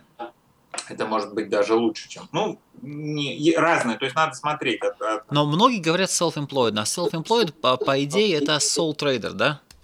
Да, это то же самое, что и sole trader, self-employed. Но, э, то есть разные, разные вопросы надо смотреть. Вот, допустим, да? Ну, с чего он должен начинать? Self-employed это проще. То есть э, ты просто позвонил в налоговую, зарегистрировался там как self-employed или онлайн. Сейчас можно сделать, э, допустим, смотря в какой индустрии ты работаешь. Если ты строитель, то тебе надо на CIS зарегистрироваться. Если да. ты что-то продаешь, хотя бы зарегистрироваться, что ты self-employed. Да, вот, ну, вот, например, занимается ремонтными работами, даже проще, да. Ну нет, э, вот ремонтные работы это как раз construction industry да. Э, это, тут надо как CIS зарегистрироваться. Да. Ну, Давай вот. без, пока без ремонтных работ. Х- хорошо, хорошо. А... То есть, вот почему раньше ведь, э, то есть если так посмотреть, если мы возьмем два таких способа простых, как self self-employed компания, да, да. Э, ведь можно с разных сторон посмотреть. Во-первых, надо посмотреть с налоговой стороны, что, что по таксам получается, да. И раньше в компании было немножко более выгодно иметь limited компанию, потому что ты немножко экономил на, на national insurance, то есть ты плат, можешь, мог платить себе минимальную зарплату, да. а потом как дивиденды забирать это. И, да. и, и было выгоднее так. А сейчас, кстати, вот именно с, с апреля 2016 года изменился бюджет, изменился э, законодательство по, на, по налогам, именно по, дивид, по, так, по налогам с дивидендов. И сейчас более выгодно, ну, опять-таки, так трудно сказать, да. но и, эм, инкорпорироваться, то есть создавать компанию сейчас может менее выгодно для небольших бизнесов. То есть выгоднее быть как self-employed. Mm. Это со стороны сколько ты налогов заплатишь. То есть я, я уже просто подумал, надо, я, может, напишу такую небольшую статейку, где просто вот конкретные примеры говорю. Вот, допустим, 50 тысяч зарабатываешь, да, и да. что выгоднее, как self-employed или как limited компания, да? Просто при разных суммах разные выгоды бывают, да? То есть там при 150 тысячах ситуация может измениться там, потому что там ты попадаешь лично уже на high rate taxation, и, ну, там так меняется от суммы очень ситуация. Да. Вот. И, а второй вопрос, то есть первый ты смотришь по налогам, второй вопрос по по самому бизнесу. Допустим, если ты это сам делаешь, ты отвечаешь за этот продукт, и там у тебя нет рисков, то, естественно, может, может быть лучше как self-employed. То есть это и проще, и дешевле обслуживание, тоже бухгалтерское обслуживание там проще и дешевле. Как бы Но тут есть нюансы, опять-таки, сейчас я уточню про них. Ну, я понял, что бухгалтер сколько стоит? 170 фунтов в месяц для двухмиллионной компании, да? Ну, три, года, три года проработали, неплохо. Потом, э, ну, на самом деле, вот для двухмиллионной компании уже надо full-time буккипера иметь. А full-time буккипер хороший, стоит ну, 25-30 тысяч фунтов в год стоит. Ну, это дешево. Ну, в Лондоне под тридцатку, наверное, стоит. Там. А, то есть, э, это, это минимум, full-time да, должен, для, чтобы это, все, все это разносить, эту кучу счетов всяких. Значит, э, о чем мы говорили? А, мы говорили об инкорпорации, да, то есть вот self-employed да. или limited компания такой. Это частый вопрос, нормальный абсолютно вопрос.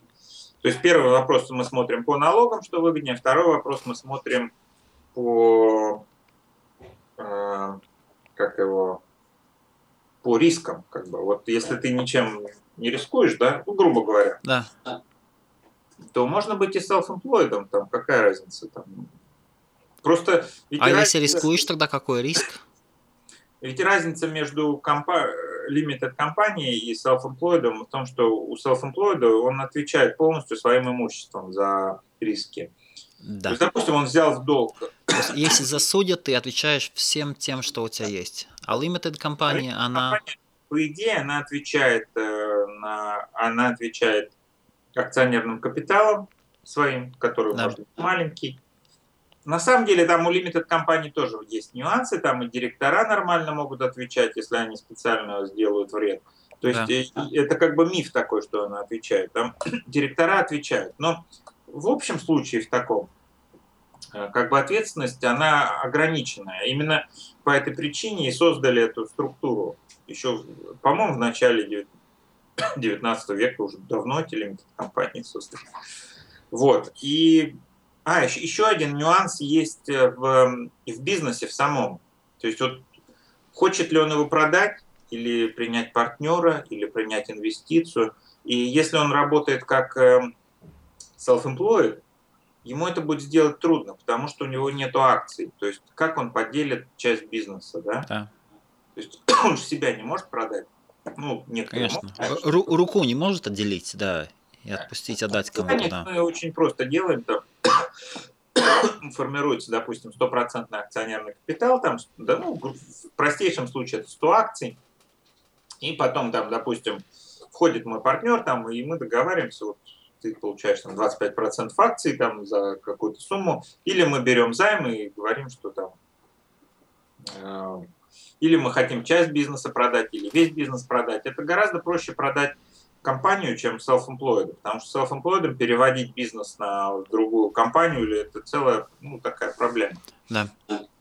Э, налоговых нюансов очень много при продаже бизнеса, там и как бы это самое, но просто вот это как бы факторы, которые стоит рассмотреть. Налоговый, потом юридически, будет ли он развивать компанию, хочет ли он ее продать как бизнес, то есть э, вот в таких вот нюансах надо смотреть. Ну и, кстати, вот я что хотел сказать, что немножко неправда, что то есть по цене обслуживания, что по self Бывают и self-employed очень большие. И правила для, вот, допустим, по НДС правила, они точно такие же, как и для лимитных компаний для self-employed. То есть, если у тебя как на self-employed оборот там больше 80 тысяч, грубо говоря, ты должен зарегистрироваться на НДС. Если я помню, я могу ошибиться, мне кажется, Ричард Брэнсон каких-то там первые там 5 или 10 лет был сол-трейдером. Ну, вполне возможно. Но Ричард Брэнсон это уникальная такая фигура, да? Да. Да, я тоже читал. Э, жена училась в университете тут, э, и у них последний Саймон был, это история Ричарда Брэнсона, тоже пришлось его книжку прочитать. Ага. Интересно. О, о нем, о нем. Или он сам написал? По-моему, о нем. Не, не помню уже. Ну, интересно, он очень такой интересный человек. Но его, ну, у его же дислексия. Дислексия, да? Знаешь, насчет Ричарда Брэнсона, э, есть факт, что его дислексия, да? Вот это я не знал. Не знал?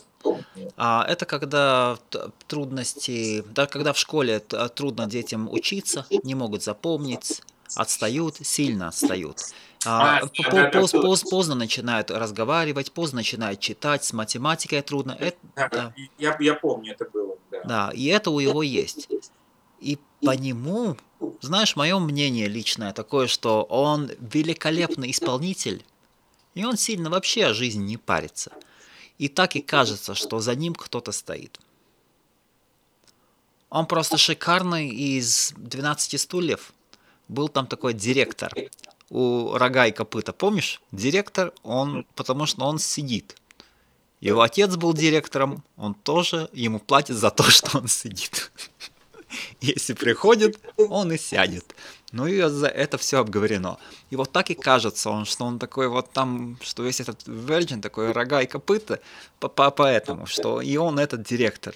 Я, я бы так не сказал, кстати. Я вот его ну вот я не верю, что человек с дислексией может, может Почему? стать супер таким не, не, это неправда. Это, это известный опыт во всем, во, всем, во всем крупном бизнесе, в очень крупном. Я не говорю там о мелком, а очень крупном. Хотя он говорит, что он всегда нанимает самых-самых умных людей. Его не волнует, что они умнее его. Вообще. Известный, известный факт, что вот эти все, они, многие, вот самая верхушка, они не окончили даже университетов и в колледжах не учились. Да? То есть это, это не важно. То есть это, это, это нет, нет, Павел, это было другое время другое время. Это, это, это представители того времени. Это представители того, того, того времени. Сегодня, сегодня, сегодня, те, кто... Я не знаю сегодня новых этих предпринимателей, которые бы не проходили через университеты. Особенно сейчас столько связано с технологиями, что... Ну, я с тобой готов поспорить, потому да. что на самом деле задача вот именно предпринимателя, именно высокого такого уровня, ну даже низкого, это не то, что он там должен быть умным, нет. У него задача повести за собой людей.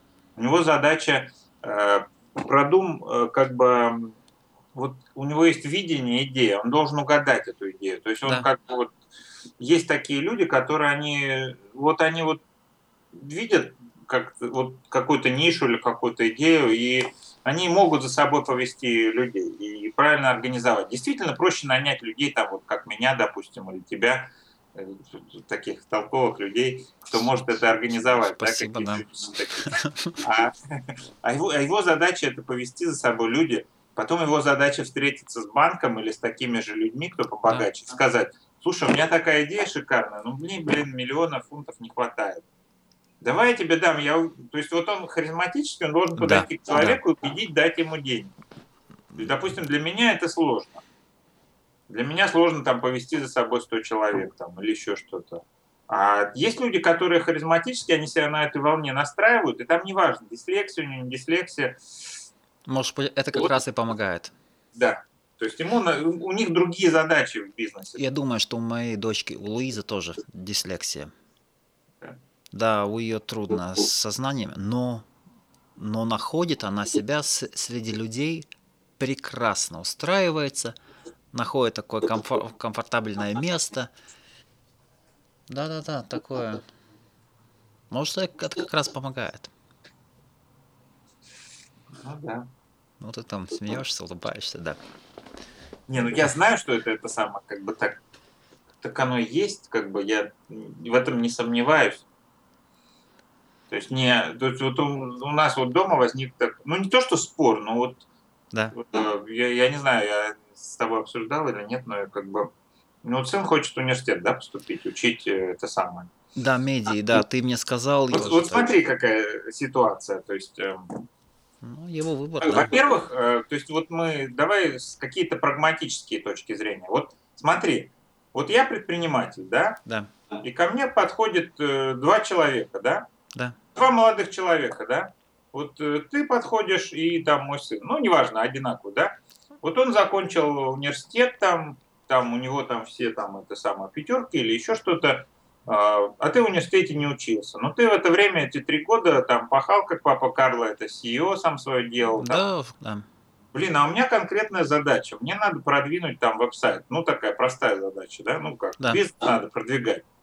И нафиг мне вот нужен студент, который только что закончил, который ничего не умеет. Ну, если грубо так. Нету опыта и связи с ошибками, нету. Да. И он это не прошел, он там, там три года там пинал воздух, там экзамены сдавал. Ну, хотя я тоже так, так, был такой, но давай судить вот сейчас, какая сейчас реальная.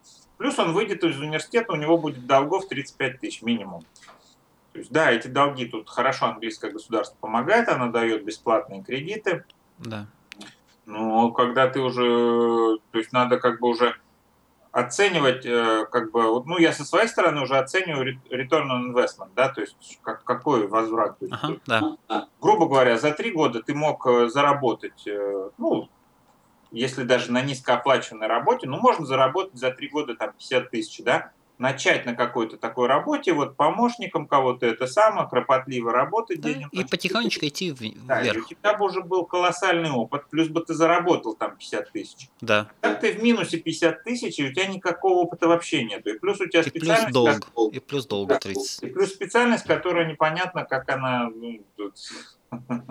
И не, и не просто, не просто это, это, у тебя уже связи в твоей индустрии, рабочие связи. Да, и, то есть, и так вот так вот, не знаю, везде уже, естественно, на какие-то работы интересные, допустим, на работы аналитика или в банке, они, да, смотрят, обязательно должен быть человек с университета. Конечно, конечно, да. Причем, э, вот я как знаю, там крупные очень банки, они наоборот берут э, из других отраслей, то есть они историков берут, еще что-то, естественно, у них свой отбор, то есть там по-другому. Но я говорю, но тогда и здесь по-другому надо действовать. То есть вот э, ты после школы ты можешь пойти на апрентишип, там, в большую, компанию. Да, да. То есть, если у тебя путь идти, не просто пойти там ко мне и к какому-то бизнесмену работать там, как зарабатывать, то тогда ты стараешься попасть на апрентишип, уже где да. тебе гарантировано обучение, у тебя уже вся жизнь гарантирована, грубо говоря. То есть так если... Ну, да, да, да, правильно. Я знаю людей, вот у нас у знакомых дети поступили на апрентиш в большую четверку, несколько человек. То есть они в университете даже не учатся, они сразу начинают работать. Причем сразу вот после школы у них нормальная зарплата, там под 30 тысяч. Плюс они им оплачивают все обучение, там, и CCA, там, если надо, или еще что-то.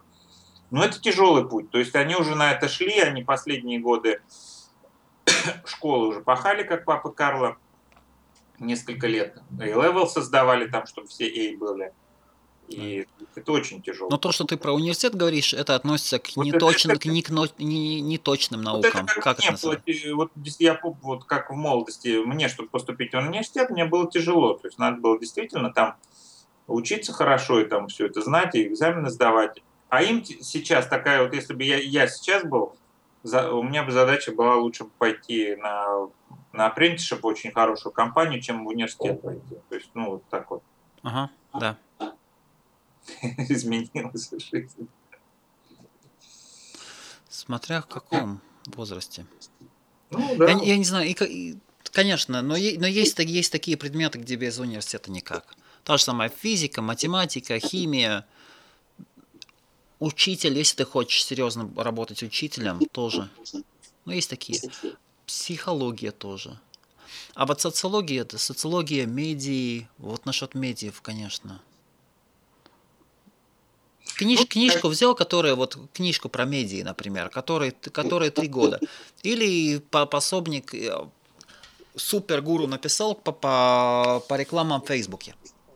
Угу. Если ей этой книжке один год, она уже старая. Там все поменялось полностью. Все, все, все поменялось.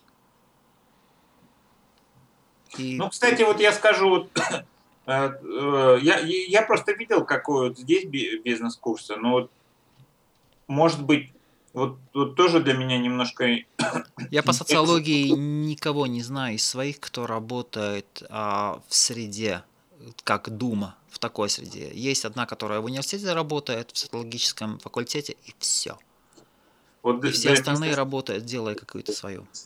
Для меня интересное тоже, беспо... кажется, как ну не то, что бесполезно, а сейчас я уже так странно отношусь да? к нему. Что? Специальность это вот бизнес, э, бизнес в университетах. Вот что это такое там? Ну, во-первых, я сразу, да, да, да, мне сразу тоже... задается вопрос, а как можно бизнесу научить? Да. Не, можно научить прикладным вещам каким-то, да, как правильно все делать, но это ты учишь администраторов уже.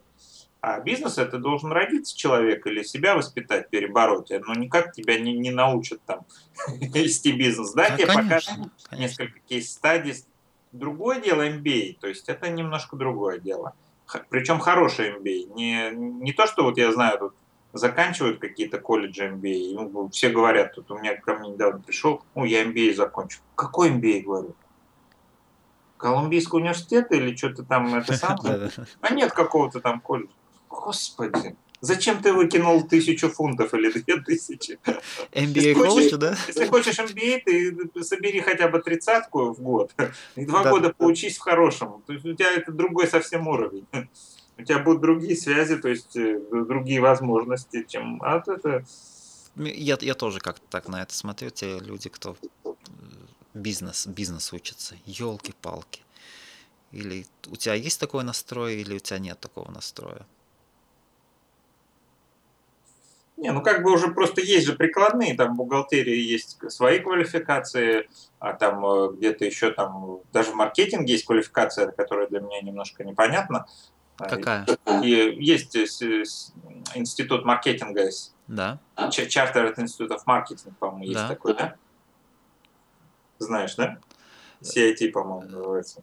Не знаю, но CIT.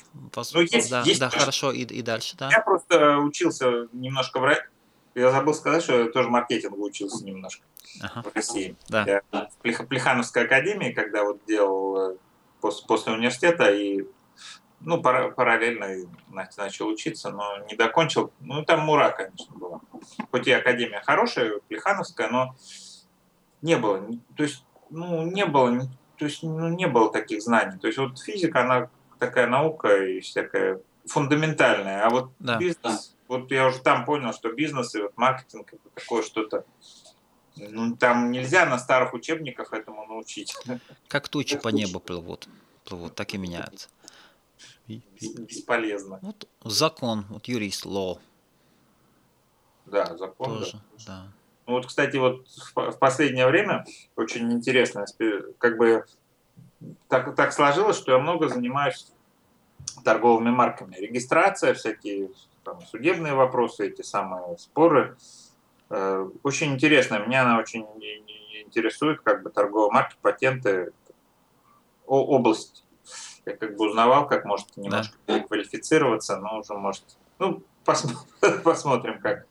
Ну вот она на стыке, как раз на стыке каких-то точных наук, юридических наук, то есть там свой путь, это как ты фактически это юридическое образование, но очень специфическое именно в торговых марках.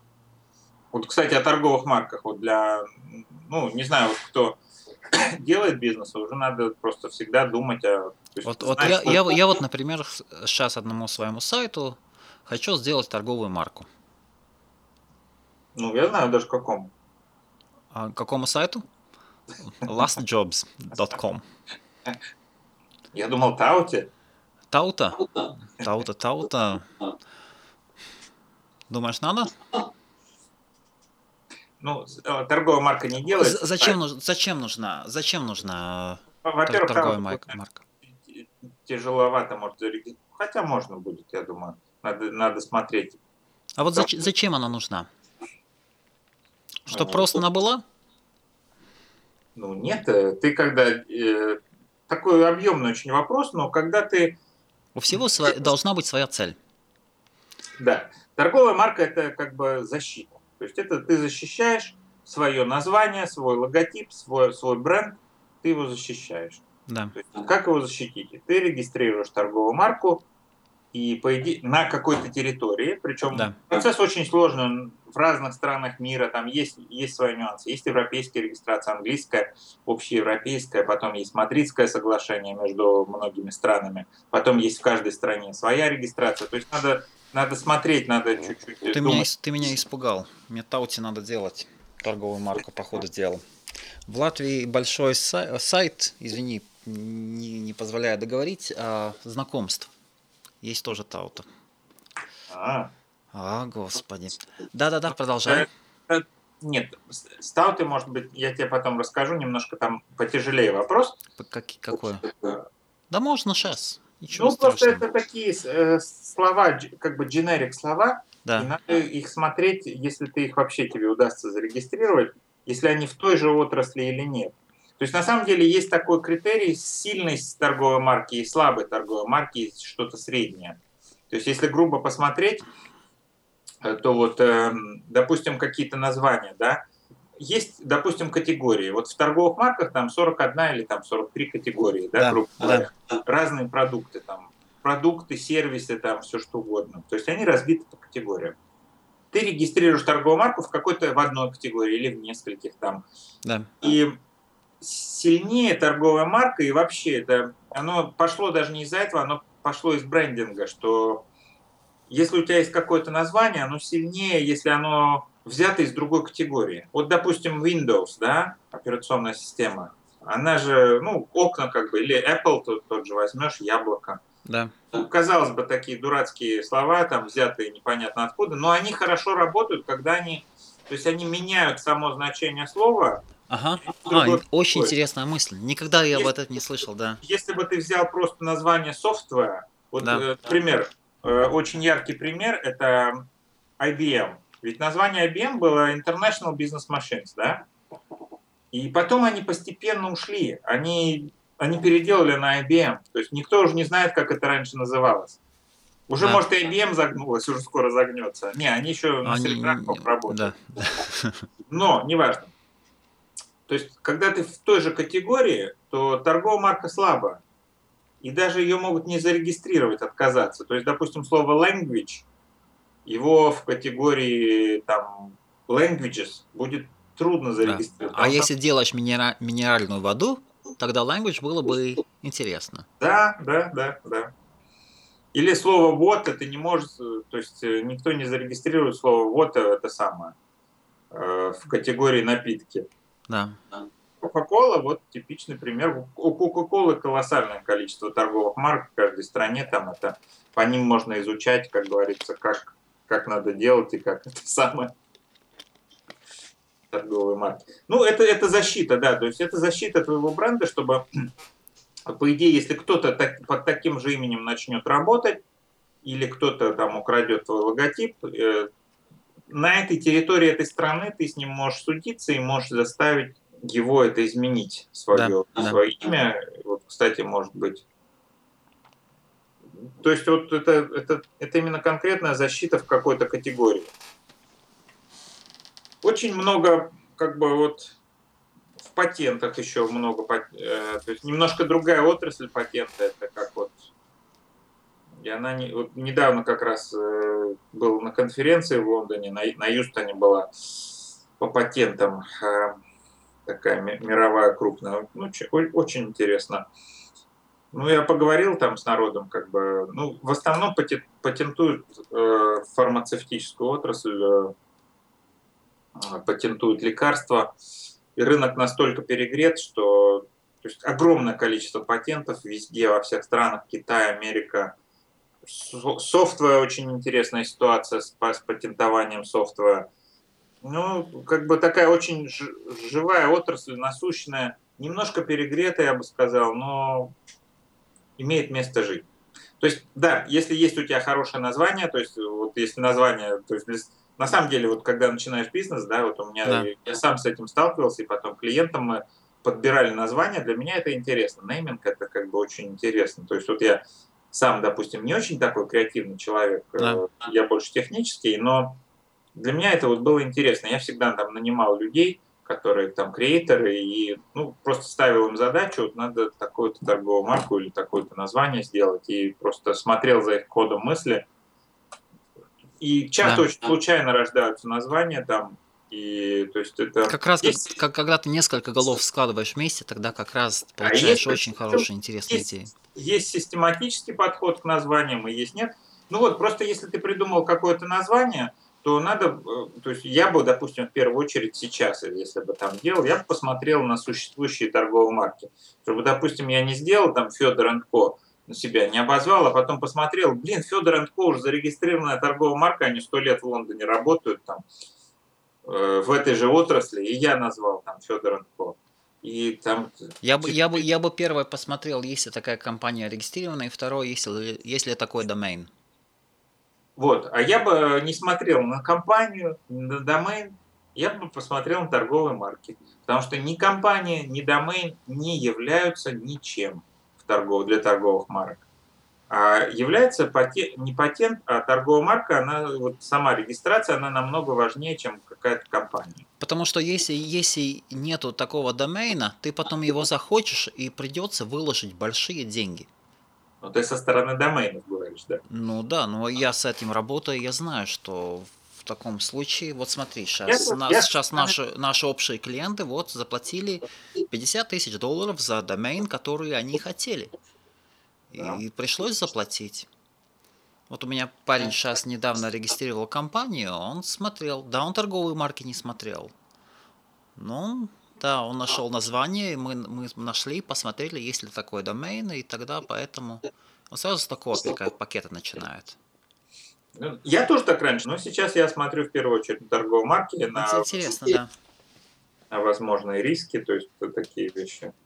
Ты же, я не знаю, ты с доменами просто больше работаешь. Ты, допустим, сделаешь э, домен и начнешь работать, допустим, в какой-то категории, и окажется, что потом торговая марка в этой же категории уже давно зарегистрирована. Они у тебя могут отсудить домен.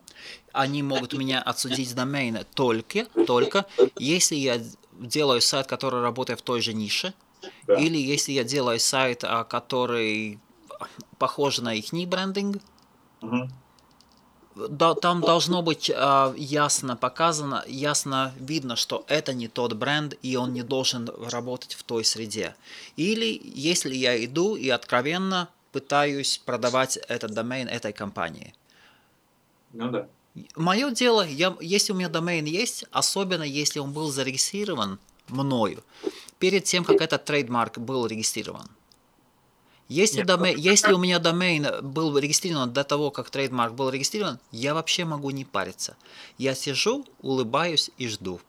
Один год, два года, три года. Они придут, они купят. Ну да, вот у нас на старости лет тебе кто-то сделает подарок 50 тысяч, и ты купишь себе свой Мерседес. Второй. Второй. Мне бы первый. Ну да. То есть вот такие вопросы вот как бы побочно. Ну, много в бизнесе вопросов возникает. Коррупция только есть в любом случае, да? Есть коррупция или нет коррупции? Ты интересный вопрос сказал. Наверное, если у тебя очень маленький бизнес, наверное, нету совсем. Ты это не, не почувствуешь. Да, нет, да. То есть это трудно. Э, мне это трудно представить, и даже такой средний бизнес. Уже когда большой, естественно, там свои правила игры, там немножко все по-другому. А для маленьких бизнесов это, то есть э, маленький бизнес, маленькие проблемы, большой бизнес, большие да, проблемы. Есть такое, что все говорят, что все деньги в Лондоне. Это правда или как? Вот у тебя уже почти 20 лет опыта. Я, я бы так не сказал, я бы сказал, во-первых, населения много в Лондоне, то есть вот относительно там, если мы Англию берем, там, допустим, ну, 60 миллионов, по в Англии людей, да? Да, 64, если не ошибаюсь. Да. Да. Ну, в Лондоне живет, наверное, ну, под пятнашку, наверное, из них. Это большой, большой процент очень. Это, то есть ты да. можешь сразу пропорцию составить денежную. Потом в Лондоне, ну, как, естественно, банковская система вся в Лондоне, там, пока что в Лондоне, пока. Там были, недавно были трения с HSBC, серьезные. Я не знаю, HSBC уехал уже, уезжает. Да, что-то я слышал, что им там лицензии не продлили или что? Да нет, они не договорились. Там просто, я так, я, как я понял, что там Лондон захотел дополнительный налог ввести на банковскую деятельность. Типа банки там встали, там, решили, да ну, в Швейцарию поедем, там дешевле. Так что такие проблемы. Кстати, очень интересная может случиться ситуация, если вот сейчас как бы идут дебаты же, да? Да. Там, э, оставаться в Европейском Союзе или нет, да? да, интересно. А, и как бы вот один, из таких вопросов, ну если выйдет Англия из Европейского Союза, а что будет с банковской системой? То есть э, Лондон это одна из столиц банковских. Да. А, Европа как бы это огромная страна. Вот если взять население Европы, я недавно как раз для торговых марок я оценивал человеку население разных стран, вот ты не поверишь. И он хотел торговую марку в одной маленькой стране регистрировать. Я говорю, послушай, вот за такие же деньги мы можем зарегистрировать ее на всю Европу. Да. Ну, грубо говоря. И вот э, там население Европы там 700 миллионов было. Я смотрел там в 15 или в 14 году. Это исключая, я думаю, сирийцев. Ну, да, да, да. А население Англии, то есть 60 миллионов. Да. То есть, ну, Европа минимум в 10 раз больше, чем Англия, да? Это минимум. Банк, вот, ну а если банковская система уйдет из Лондона, так мне кажется, это будет существенный очень удар. То есть и рабочие места, и как бы статус, и все это престиж, то есть может потерять он. С другой стороны, может... Ну это тот банк уйдет, а так... Говорят, что банковская система все, вся началась из Лондона, что английские банки стоят, стоят за всем, что происходит вообще в мире, что в конце концов все деньги текут, все пути идут в Рим, а все деньги текут в Лондон. Ну, я такого не слышал что-то. Но... Ну, как бы есть, э, ведь в мире есть несколько этих столиц таких, и, и Нью-Йорк есть, и Гонконг есть очень сильная, и там Китай есть, то есть, э, то есть сейчас-то, ну... Ты где недавно был? Вот недавно как раз был, ездил э, по, по азиатским странам, в Китае был, во Вьетнаме, в Гонконге. И как Гонконг? Гонконг, конечно, это... Ты недавно, несколько месяцев назад был, да? Да, в декабре вот как раз был большой, да. большой такой тур. Большой тур по клиентским всяким компаниям, делам. И Гонконг это такое, как бы, он чем-то похож на Лондон, но он весь, как бы, вот, как это, как моя мама сказала, это джунгли, бетонные джунгли. Да. То есть там вообще менее, меньше живого места, то есть нету садов таких больших я не видел. То есть в основном все здания, небоскребы, все улицы, магазины. То есть там настолько большой процесс. То есть там вообще э, я не знаю, как людям может нравиться там жить. То есть вот мне, как наша общая знакомая сказала, которая в Штатах живет, да. она там хочет э, там туда переехать, там работать. Да упаси Боже. Это ты в такие, это ты попадаешь в каменный мешок. Ага, да. И все, и у тебя, то есть вот я, я знаю просто эту жизнь там, вот банковская сфера там, крупные компании там, очень интересно, кстати, по налогам там в Гонконге сделано, поэтому там вот там есть плюсы очень, у Гонконга есть хорошие плюсы. Но как жить и работать там, и там колоссальное количество магазинов, вот шопинг-молов. Вот я был связан с торговлей, да? Да. И как я там вот, блин, ну, не, это вот с Лондоном нельзя сравнить. То есть там вот небоскребы, да, вот постоянно идут такие большие здания, огромные, да. сотни тысячи, наверное. Наверное, под тысячу, я так думаю, там не вру, больших. И в каждом втором, вот первые этажи огромного здания, это, это вот бутики, какие-то красивые магазины, большие такие. И все ходят люди там и все покупают. И люди покупают, да? Да, нереальные цены, конечно, дорого, потому что, но я знаю, почему они покупают, потому что я сам такой был, я вот когда работал на, на финансовой работе, у тебя постоянно, то есть ты, это, это не то, что не жизнь, но это тяжело, это стресс, у тебя стрессовая ситуация целый день. Вот ты да. постоянно там с деньгами, с долгами, там еще какие-то проблемы. Не, не, причем не твои деньги, но ты все равно работаешь, это твоя ответственность, да.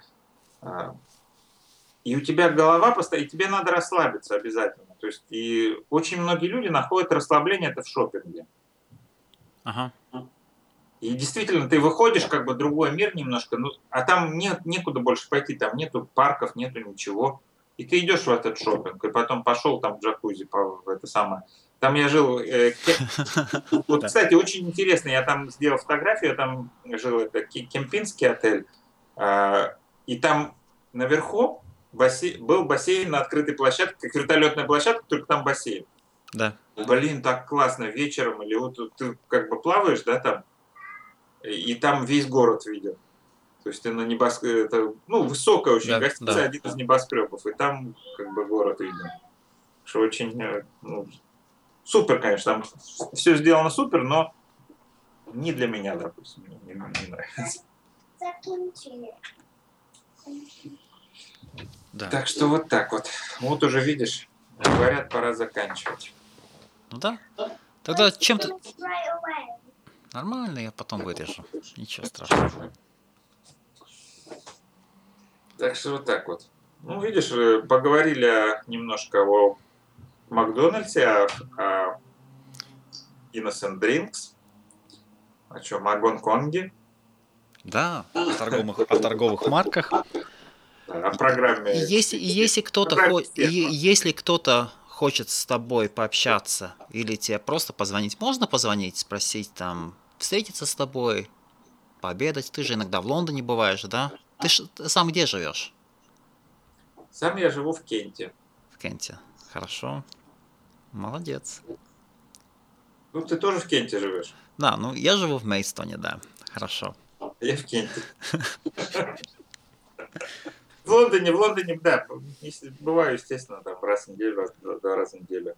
Ну, лучший вопрос, как бы, если есть интерес, ну, какой-то такой серьезный вопрос, ну, не просто про какой-то, может, простой, там, да. может, ну, простой вопрос, просто проще спросить у бухгалтера или у кого-то, а если какой-то там серьезный, интересный вопрос или сложный, или какая-то проблема там, ну, как, ну, никто не возьмется сразу гарантировать, что, ну, может, имейл проще написать сначала. Да.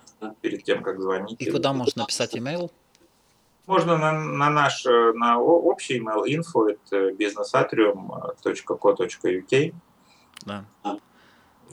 Веб-сайт компании Business Atrium, да, .co.uk. Да. И компания также называется Business Atrium Limited, да? Веб-сайт давно не обновлялся, я не хочу его рекламировать, честно говоря, ничего там нет. Он да. был сделан в 2010 году, и это с маркетинговой точки это нехорошо. Нехорошо. Все же нехорошо. И там же, там и на том веб-сайте можно найти твой номер телефона.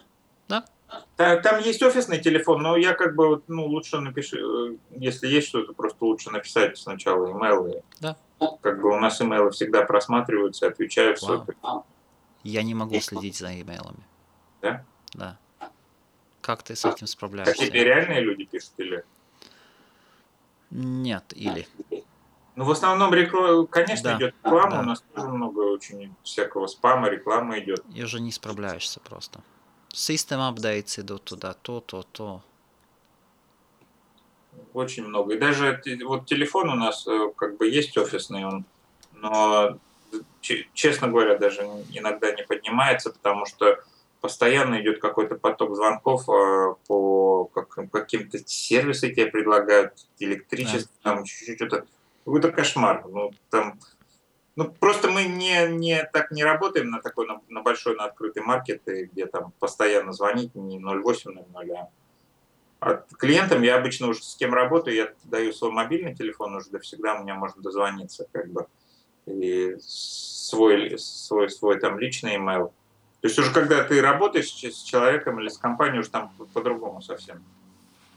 Да. Ну, у тебя также, наверное, уже там просто другие, как бы, это самое. Не просто спам, что-то хочет, кто-то что-то хочет продать или там еще что-то. Так что... Слушай, два часа проговорили. Да, я сам не ожидал. Я думал, думал полчасика. Быстро, ну, так зато интересная тема, как Очень интересно, очень интересно. Спасибо, спасибо, Павел. Ладно, тебе спасибо. Пока. Все, пока. Вот и все. А дальше уже на латышском.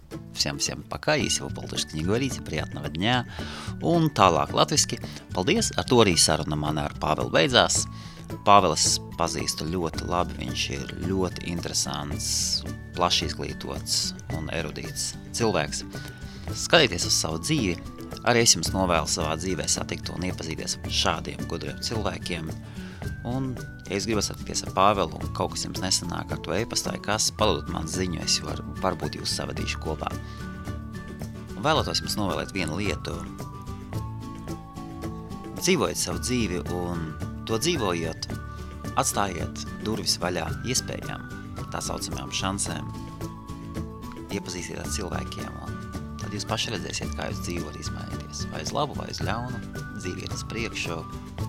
Cerams, viss jums dzīvē ies tikai pieredzes bagātināšanai un emocionālajai un bez šām arī finansiālai labklājībai. Visiem to jaukāko un čau čau, ar jums bija kopā podkāsts Tauta un mani sauc Helmuts. Mani var atrast Facebookā Helmuts Meškonis vai Twitterī Helmuts Meskonis un Visu to jaukāko. Jauku, jauku, jauku to dienu. Čau, čau!